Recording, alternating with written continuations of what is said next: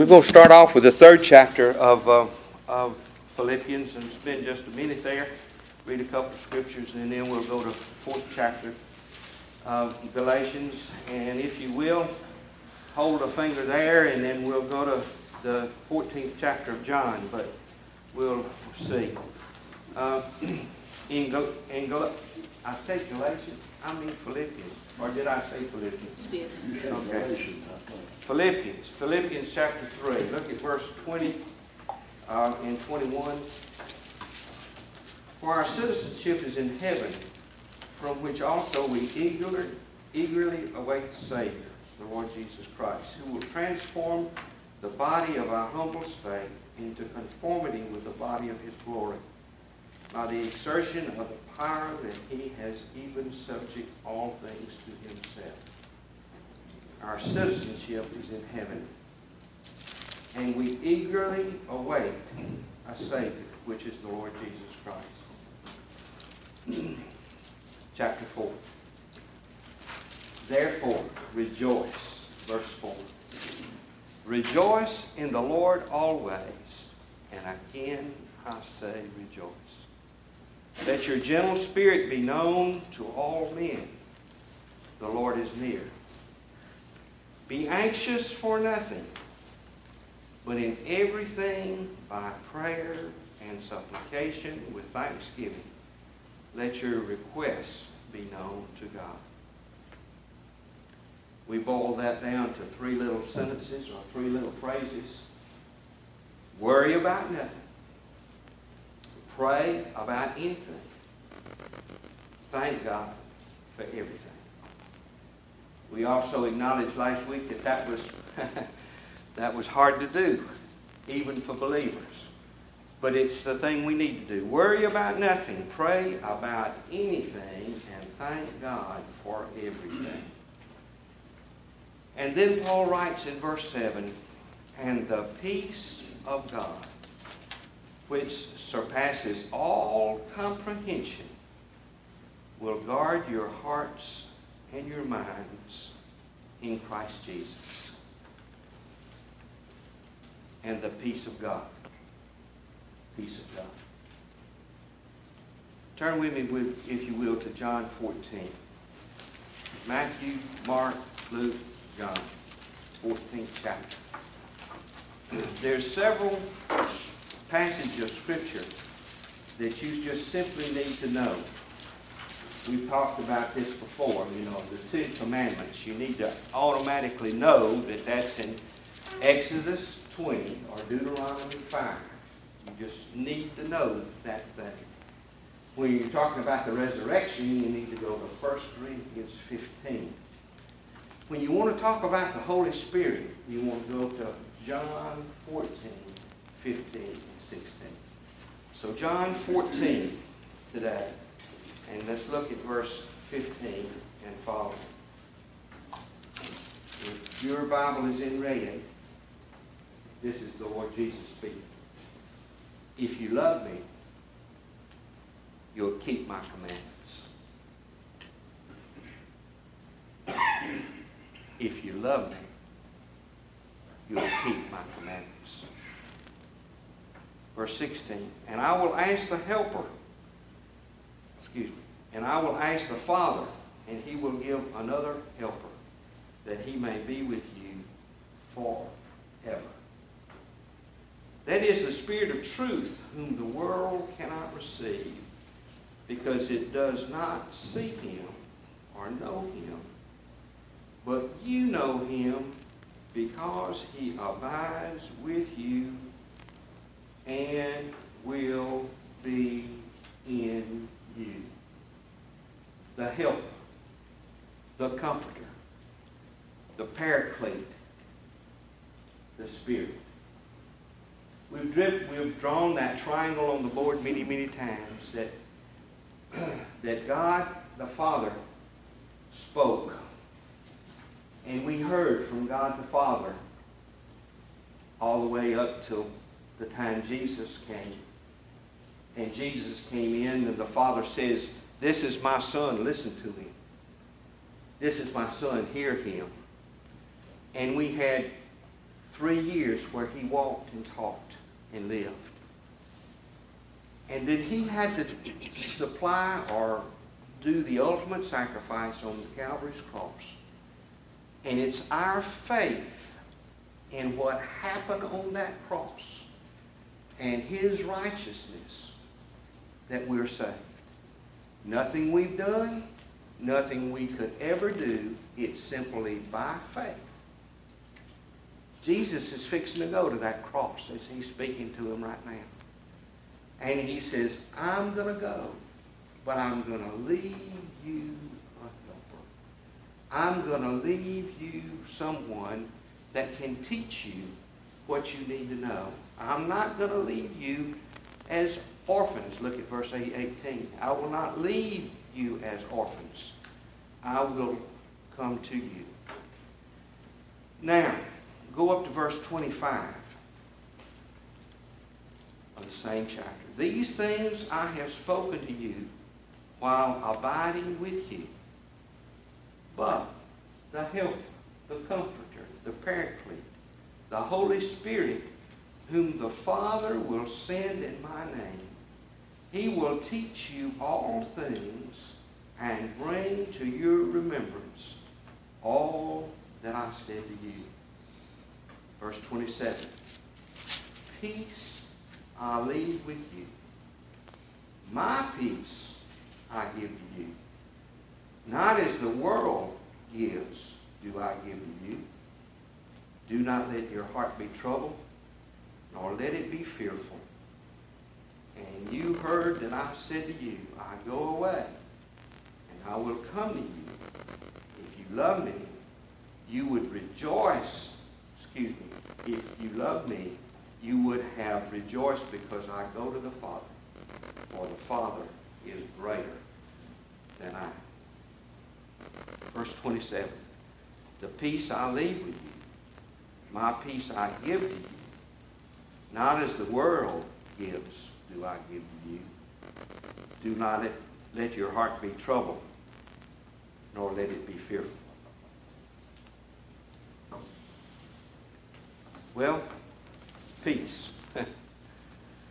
There was a time that we saw peace written everywhere. On the back of a pickup truck. And they tell me this doesn't necessarily mean peace anymore. But when I grew up, that's what it meant. But it means something else sometimes now. But that's the world's peace. John and Jesus is saying, he says, that's not the kind of peace I'm leaving with you. I'm leaving with you the peace that passes all understanding. Back to Philippians 4. And the peace of God, which passes all comprehension, will guard your hearts and your minds in Christ Jesus. Paul has just got through saying, he says, worry about nothing. Pray about anything. Thank God for everything. And God's peace will come. We have to trust. There's a point in time where we just simply have to back up and trust in what he's done. We don't understand it all. We are maybe fearful, but we'll just trust. I mentioned last week, Mike mentioned, that he didn't know what this surgery was going to, what was going to happen, but you were good either way. You had this peace. And that can only come from the Lord. The peace that passes all comprehension. Verse 8. We're going to camp here a while. Finally, brethren, whatever is true, whatever is honorable, whatever is right, whatever is pure, whatever is lovely, whatever is of good repute, if there is any excellence and anything worthy of praise, dwell on these things.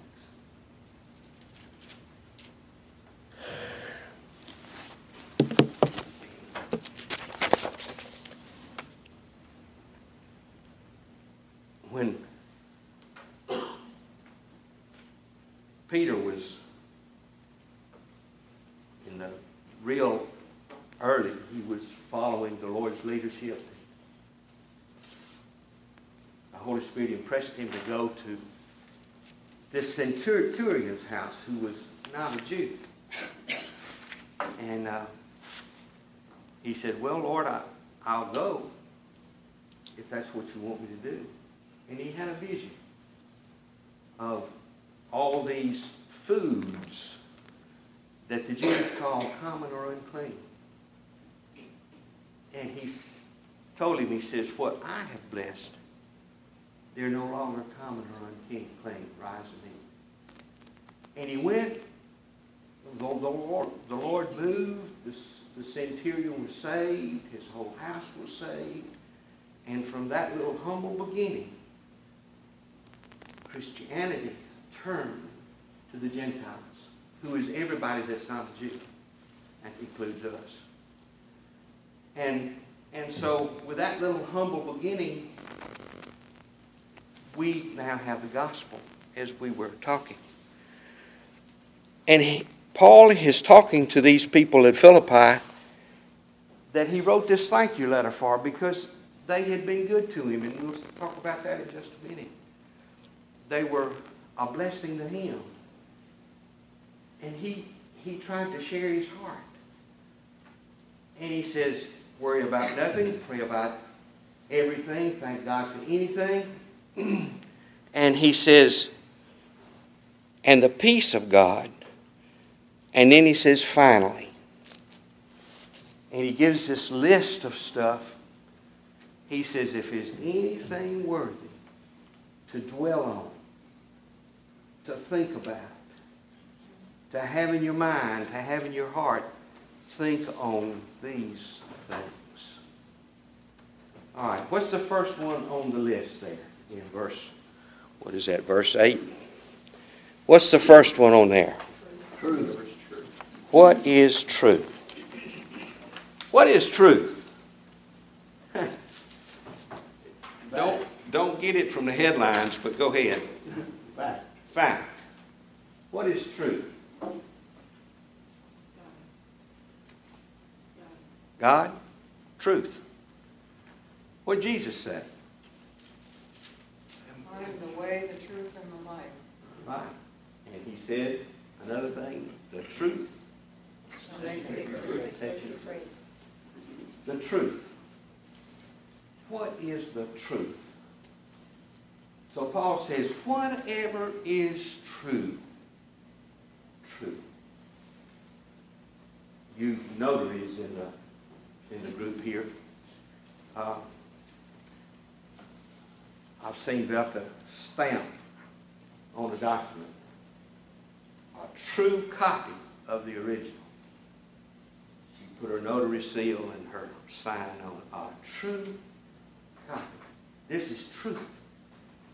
This is truth. So whatever is true. What's the next thing? He says in chapter 8, verse 8.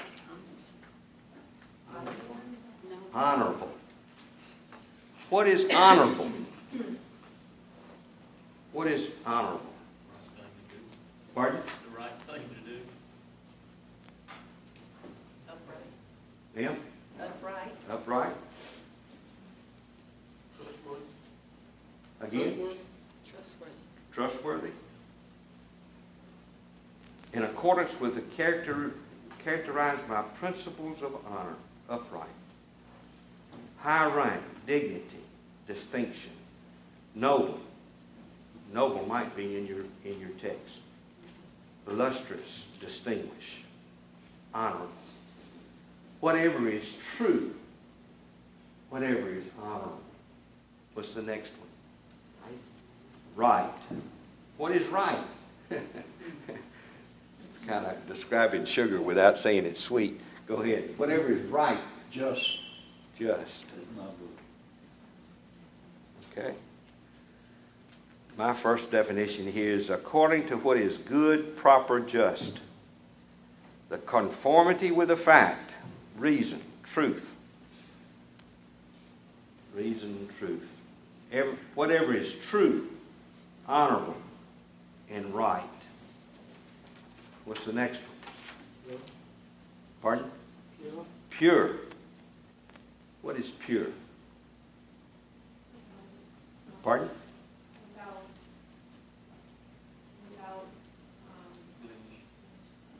Yeah. You're probably too old to, or too young to remember this, but I think it's 99 and 44, 100% pure. Okay. It's pure. It didn't have anything else in it. You know, we call it, this is pure gold. What do we say when we mean it's pure gold? It doesn't have any nickel or copper or anything in it. It's 100% gold. Okay, what's the next one? Lovely. What is lovely? Creation. Satisfying or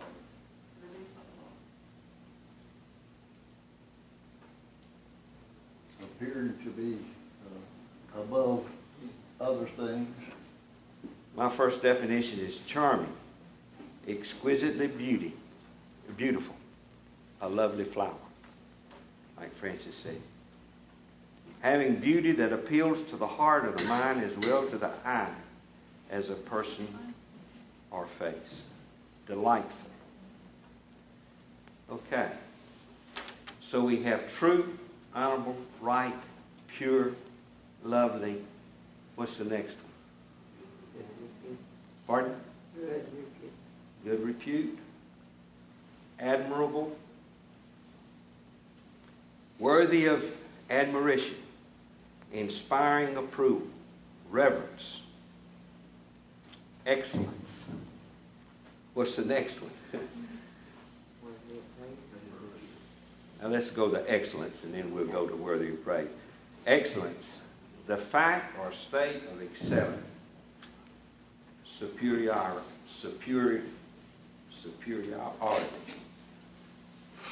Excellence. Praise. It's worthy, anything that's worthy of praise. What is praise? Acknowledgement. Act of expressing approval or admiration. Okay.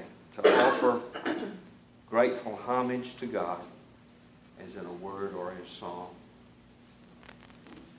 So Paul's telling the people here, he says, you need to think on things, dwell on things that are this: true, honorable, right, pure, lovely, admirable, worthy of praise, excellent. Think on these things. Think on these things. We get so clouded and bogged down in the things that we just call doing life. And all of these things crowd out the things we should be thinking about. This list doesn't say anything about watching the news. It doesn't say anything about any of the other activities that we might do. But he says if there's any worthy of this, dwell on these things. Dwell on these things. There's a scripture in Proverbs that we have kind of have used. I could go there. I'm not going to go there, but it says, "For as he thinks within himself, So easy. So easy. As he thinks within himself, so easy. Jesus said, it's not what we eat or what we drink that defiles us, but what defiles us? What comes out.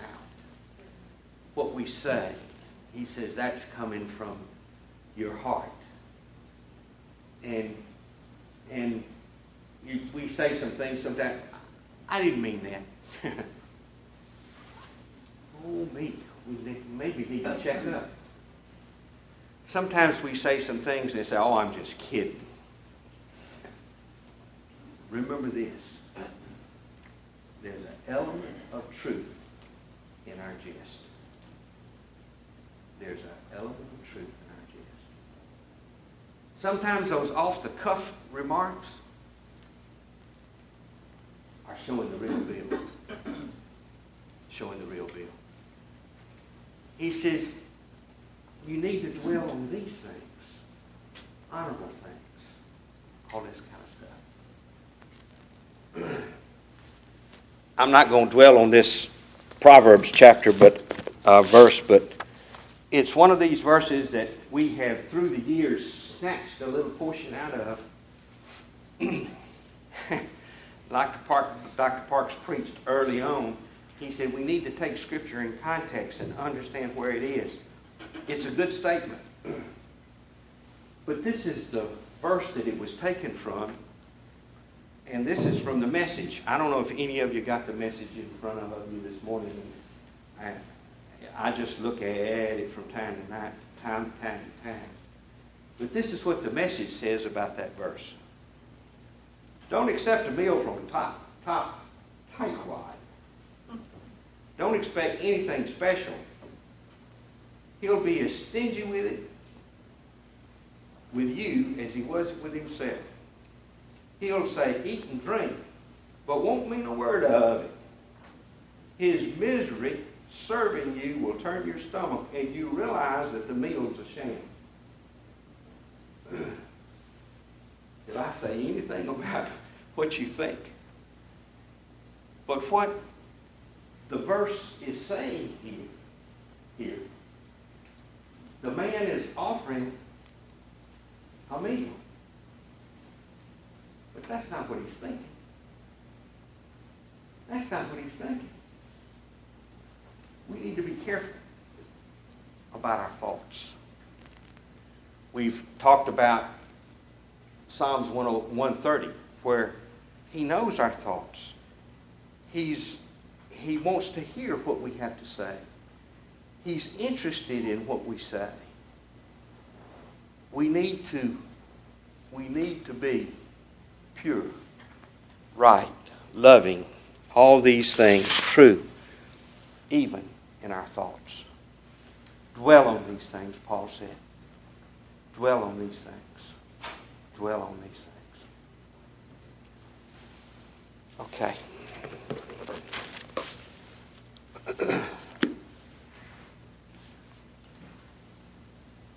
Verse 9. These things you have learned and received and heard and seen in me. Practice these things, and the God of peace will be with you.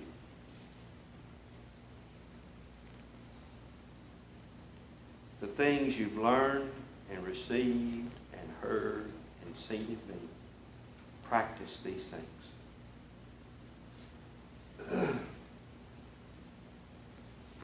Practice.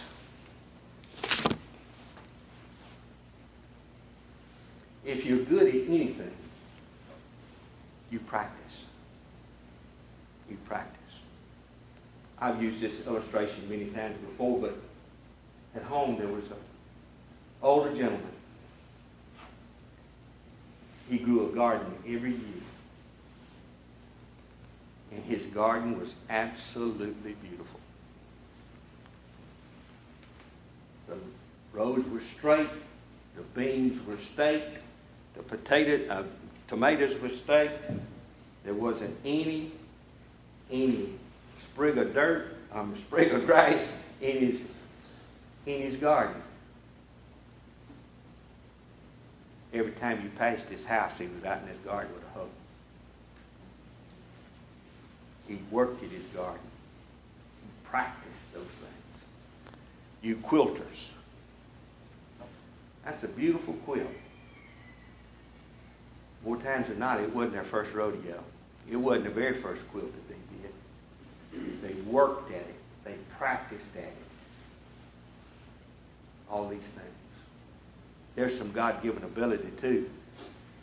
But one of the most humbling games I've ever tried to approach was that little white ball and a stick. If you're any good, you practice at it. You can't play every 3 months a game of golf and be any good. Can you be? Nope. You got to practice at it. Paul said you got to practice these things. You got to, something comes in your mind that's not of God, tell the devil to get out of there. Practice those things. Practice those things. You just need to practice being the man of God that he wants you to be. Worry about nothing. Pray about anything. Ask God for everything. And pray about these things and think on these things. He said, practice. He said, you can follow me too. He said, do what I did. Just follow me. Follow me. Okay. We're going to... Verse 10. But rejoice in the Lord greatly, that now at last you have received your concern for me. Indeed, your concern before, but you lacked opportunity. Not that I'm speaking for want, for I have learned to be content in whatever circumstances I have. I know how to get along with humble means.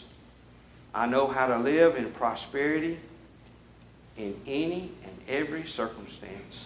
I have learned the secret of being filled and going hungry, both having abundance and suffering need. Verse 11. I have learned to be content.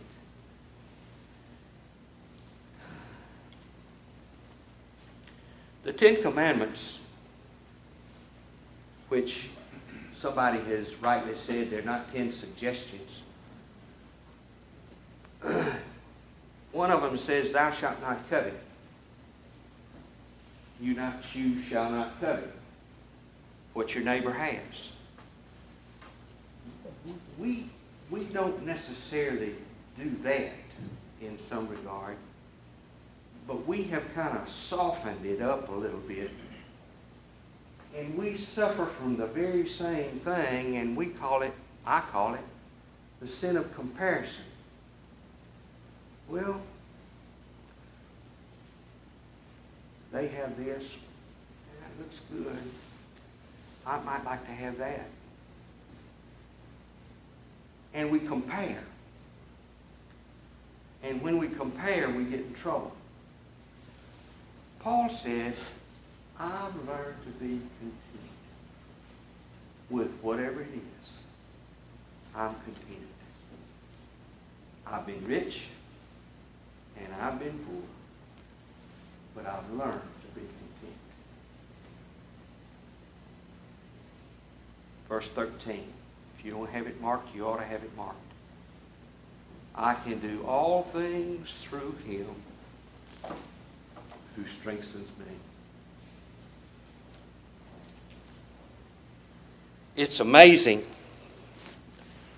how the Lord can use circumstances and bring honor and praise into himself.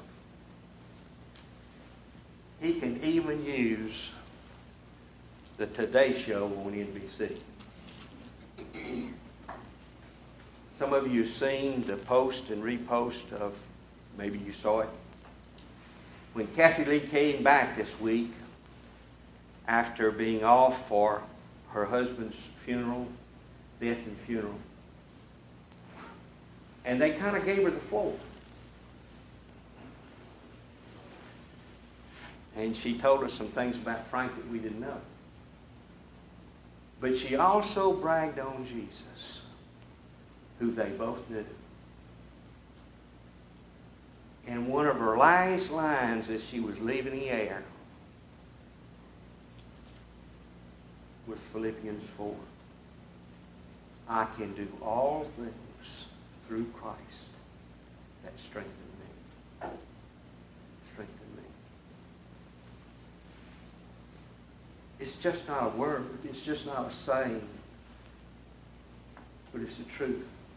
And if your heart is ever tender to the leading and moving of the Holy Spirit, it's when you've lost a family member, lost somebody you love. Then all these other things, the NFL gold rings, the NFL accolades, and all these things, the only thing that mattered in Frank Gifford's life at that point in time, did he know Jesus or did he not know Jesus? And she says, I'm trusting in Him. I'm trusting in Him. I applaud NBC for not taking her off the air and giving her the time to express herself. But I can do all things through Christ who strengthens me. As we leave here today, let's remember those words that we think on, we dwell on, those things that are pure, honest, right, lovely. All these things, we dwell on those things. And when the devil comes to fill our minds with stuff that don't matter, tell him to hit the road. Hit the road. Hit the road. I love you. Thank you for being here. Cliff, you have a great Tuesday. And we'll go from this place. We'll pray for you. We'll pray for you. Father, we thank you for all you are, and we thank you for this time. We ask that you bless us. Be with us. We thank you for your word, that it's true. We can believe it. We can trust it. Father, go with us from this place. When we go home today, we can say, you know, it's been good to be in God's house. In Jesus' name we ask it. Amen.